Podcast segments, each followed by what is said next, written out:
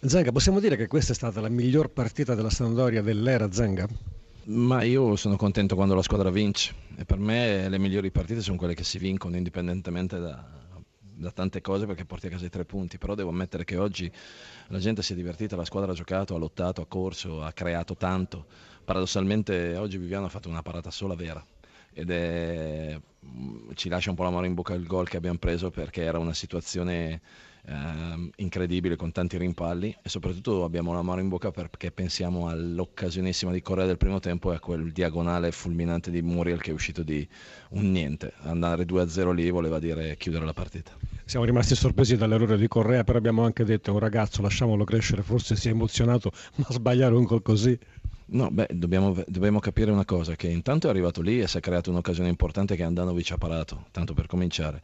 E la seconda che anche 5 minuti prima, un attimo prima, era rientrato, aveva tirato un siluro sotto la traversa che solo un grande Andanovic poteva alzare. Quindi è un giocatore noi, su cui noi facciamo affidamento, lo facciamo crescere e sicuramente darà grande, grande soddisfazione a tutti. Questa è la Sampdoria che vedremo il modello al quale Zenga aspira, una squadra che sa contenere l'avversario quando è in possesso palla e abilissima nel ripartire sfruttando la velocità dei suoi giocatori più avanzati.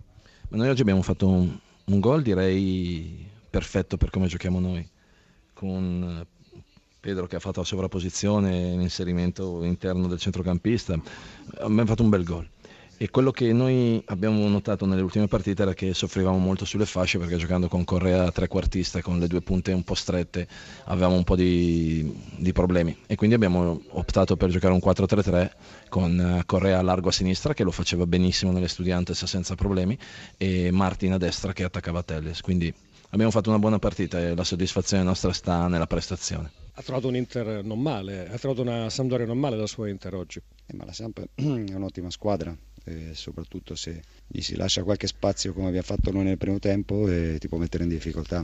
Quindi ci ha messo in difficoltà su qualche errore nostro ha dei giocatori molto bravi in attacco ripartivano benissimo e poi invece nel secondo tempo dopo il loro gol la partita è cambiata totalmente e poi poteva succedere qualsiasi cosa però credo che alla fine il risultato sia giusto.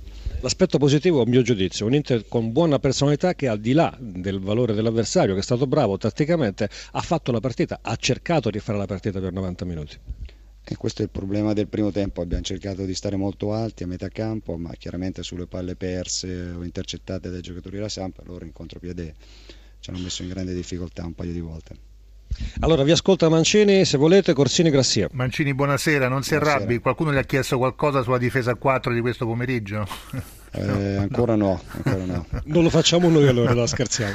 Comunque Forse so... era meglio a tre oggi. Soddisfatto per la prova soprattutto dei giocatori tipo, eh, ecco, Condombia è uscito, l'ha sostituito, comunque un Perisic che ha dato una risposta convincente? A sì, Perisic, Perisic sta crescendo molto, sta crescendo molto e secondo me sta trovando la condizione migliore, conoscere i compagni, il campionato italiano. Con Dombia magari si metterà un po' più di tempo, poi ha avuto oggi un problema fisico, quindi è uscito per quello.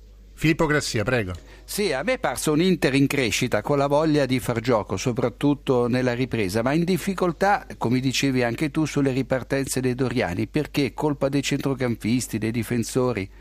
Cosa si può fare per evitare queste, queste difficoltà? Eh, ma queste purtroppo possono capitare perché quando giochi contro una squadra che sta chiusa nella propria metà campo e ti lascia pochi spazi, se tu cerchi di rischiare qualche palla è chiaro che degli spazi li devi concedere per forza e, e davanti Muriel, Correa ed Er sono molto bravi, quindi bisogna fare un po' più di attenzione nel primo tempo.